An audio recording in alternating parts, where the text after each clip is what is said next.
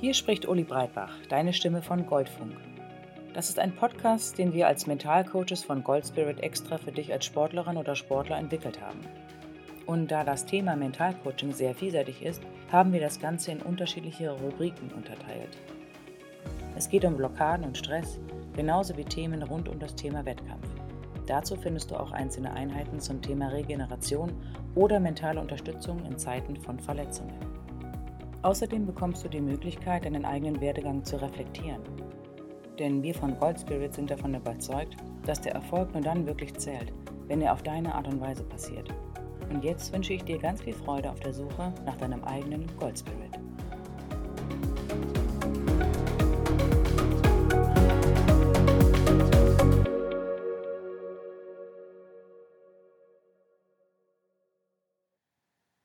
Routinen und Rituale. Hallo und herzlich willkommen zur heutigen Wettkampfvorbereitungseinheit mit dem Thema Routine und Rituale. Routinen und Rituale bestimmen den Alltag der meisten Menschen. Viele von ihnen sind uns nicht immer bewusst. Sie laufen automatisch ab und häufig können wir uns am Ende gar nicht mehr erinnern, wann und was wir da genau gemacht haben. Aber der Kaffee ist getrunken, die Schuhe sind an den Füßen und wir stehen auf der Straße, die Sporttasche geschultert und gehen los. Das Ergebnis zählt. Zuallererst erläutere ich dir den Unterschied zwischen einer Routine und einem Ritual. Beginnen wir mit der Routine. Eine Routine führst du nicht im vollen Bewusstsein und mit viel Aufmerksamkeit aus, sondern sie läuft vielmehr automatisch oder zumindest teilautomatisch ab. Das Ergebnis ist entscheidend. Zum Beispiel zieht ein Schwimmer häufig morgens um halb sechs seine ersten Bahn. Eine Routine könnte wie folgt aussehen.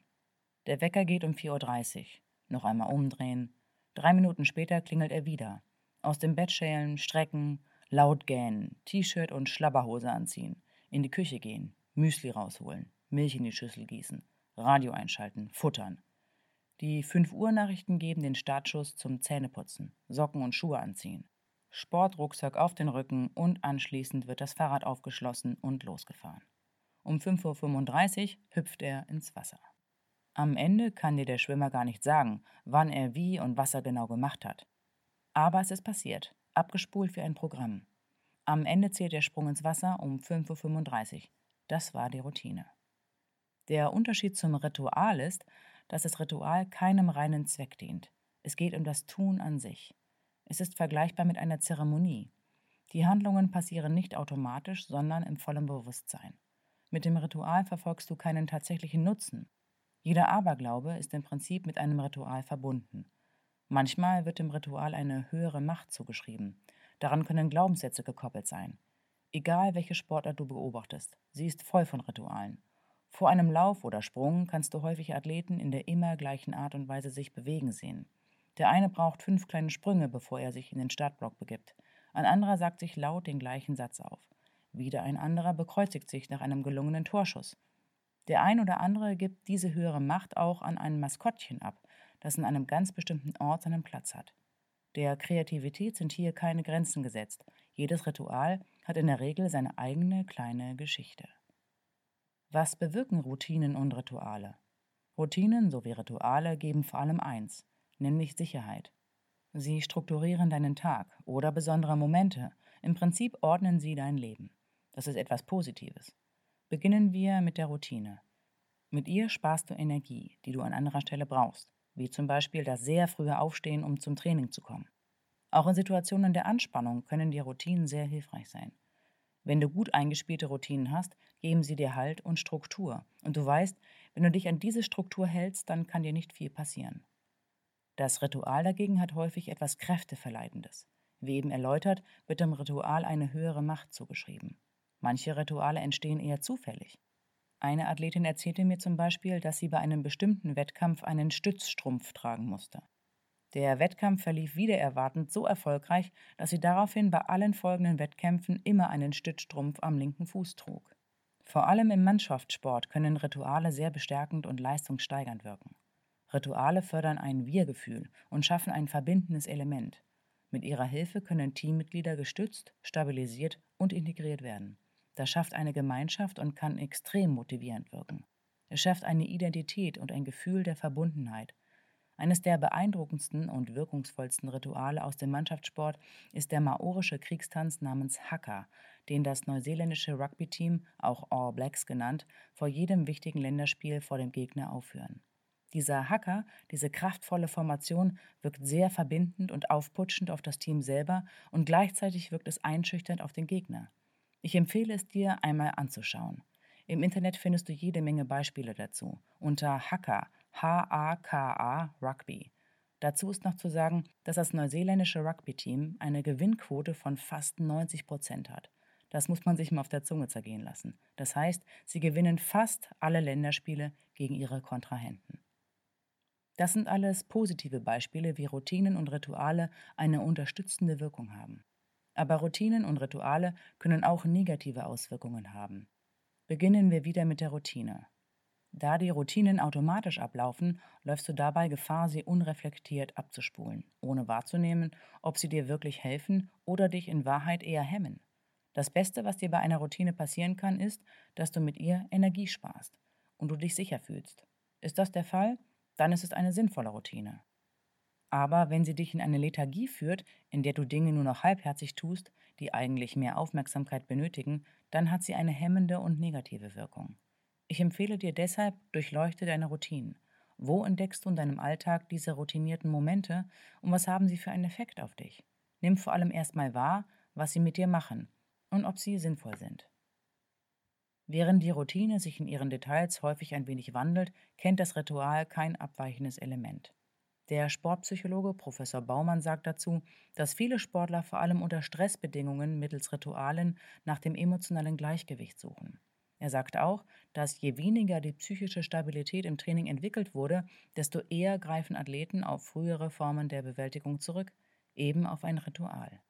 Die Schwierigkeit liegt darin, dass das Abweichen vom Ritual jemand vergisst zum Beispiel das Bekreuzigen vor dem Spiel oder das Maskottchen ist nicht auffindbar, zu einer Verunsicherung führen kann. Der Effekt kann auf der positiven Seite eben sehr groß sein, aber genauso groß auch in die negative Richtung ausschlagen. Deshalb empfehle ich dir auch in Bezug auf deine Rituale, schau sie dir genau an. Wie störeinfällig sind sie?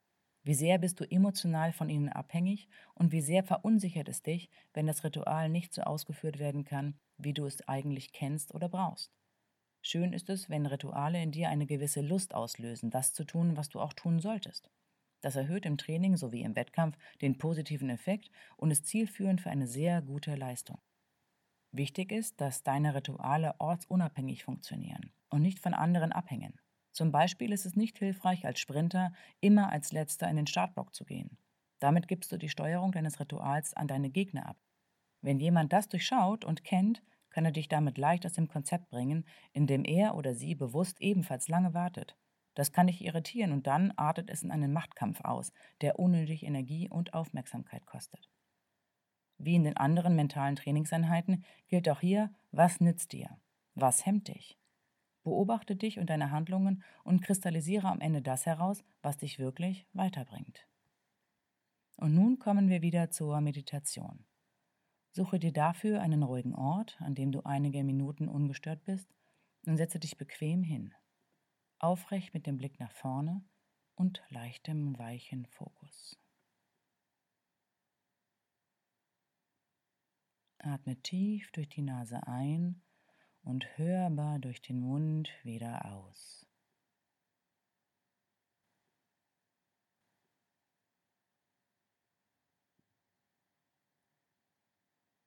Beim nächsten Ausatmen schließe die Augen und atme ganz normal durch die Nase weiter.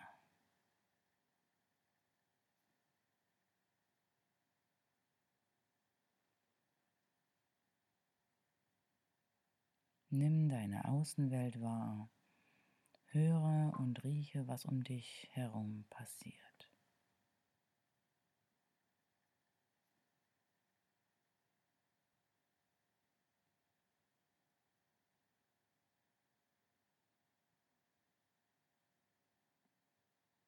Komme nun mit deiner Aufmerksamkeit zurück zu dir. Nimm dein Gewicht wahr und deine Kontaktpunkte auf dem Stuhl und auf dem Boden.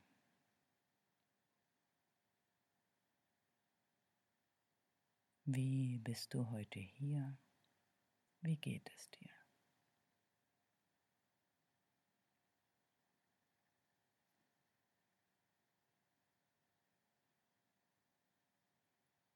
Scanne nun einmal durch deinen Körper.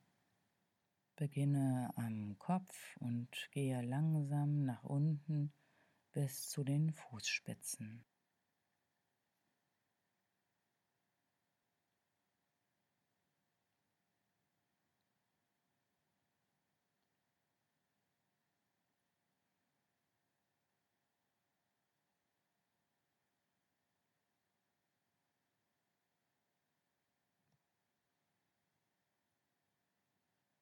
Lege nun deinen Fokus auf deine Atmung. Spüre, wo sich dein Körper hebt und senkt und wie die Luft ein- und ausströmt.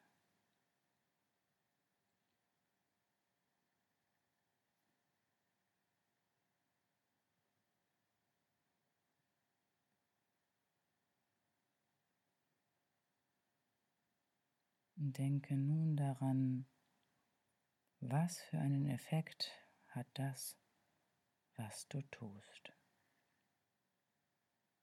Für wen oder was tust du das?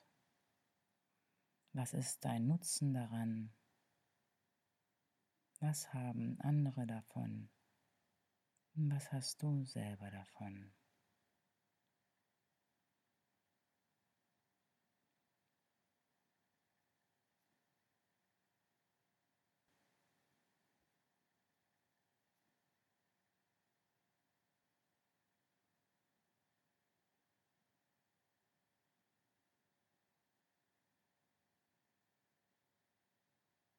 Und achte weiterhin auf deine Atmung. Einatmen, ausatmen.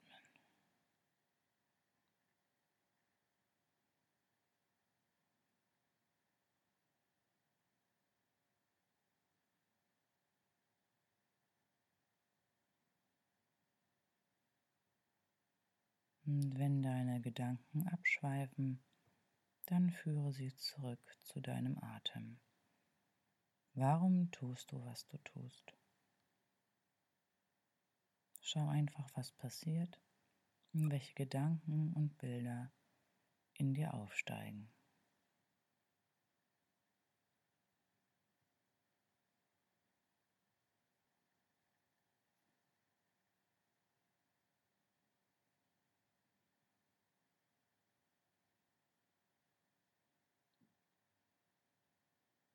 Lass nun deinen Gedanken freien Lauf, lass sie tun und machen, was auch immer sie wollen.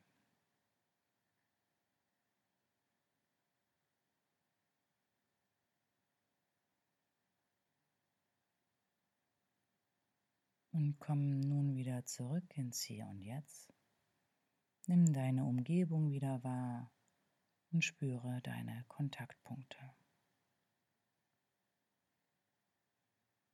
Öffne in deinem Tempo deine Augen, verweile einen Moment und recke und strecke dich. Im Moment der Ruhe und Stille ist es leichter wahrzunehmen, was du brauchst. Es ist eine Kunst, nicht bewusst an etwas zu denken, sondern die Bilder nur in dir aufsteigen zu lassen. Wenn du das schaffst, dann kommst du mit dem in Kontakt, was dich wirklich antreibt, was du brauchst und was du gar nicht brauchst. Wie so vieles ist auch das ein Prozess. Ich empfehle dir immer wieder Momente der Stille zu suchen, dir eine Frage zu stellen und dann nur zu beobachten, welche Gedanken und Bilder in dir aufsteigen. Und jetzt wünsche ich dir viel Freude beim Beobachten und ein schönes Training. Ich freue mich schon auf die nächste Einheit mit dir. Ciao!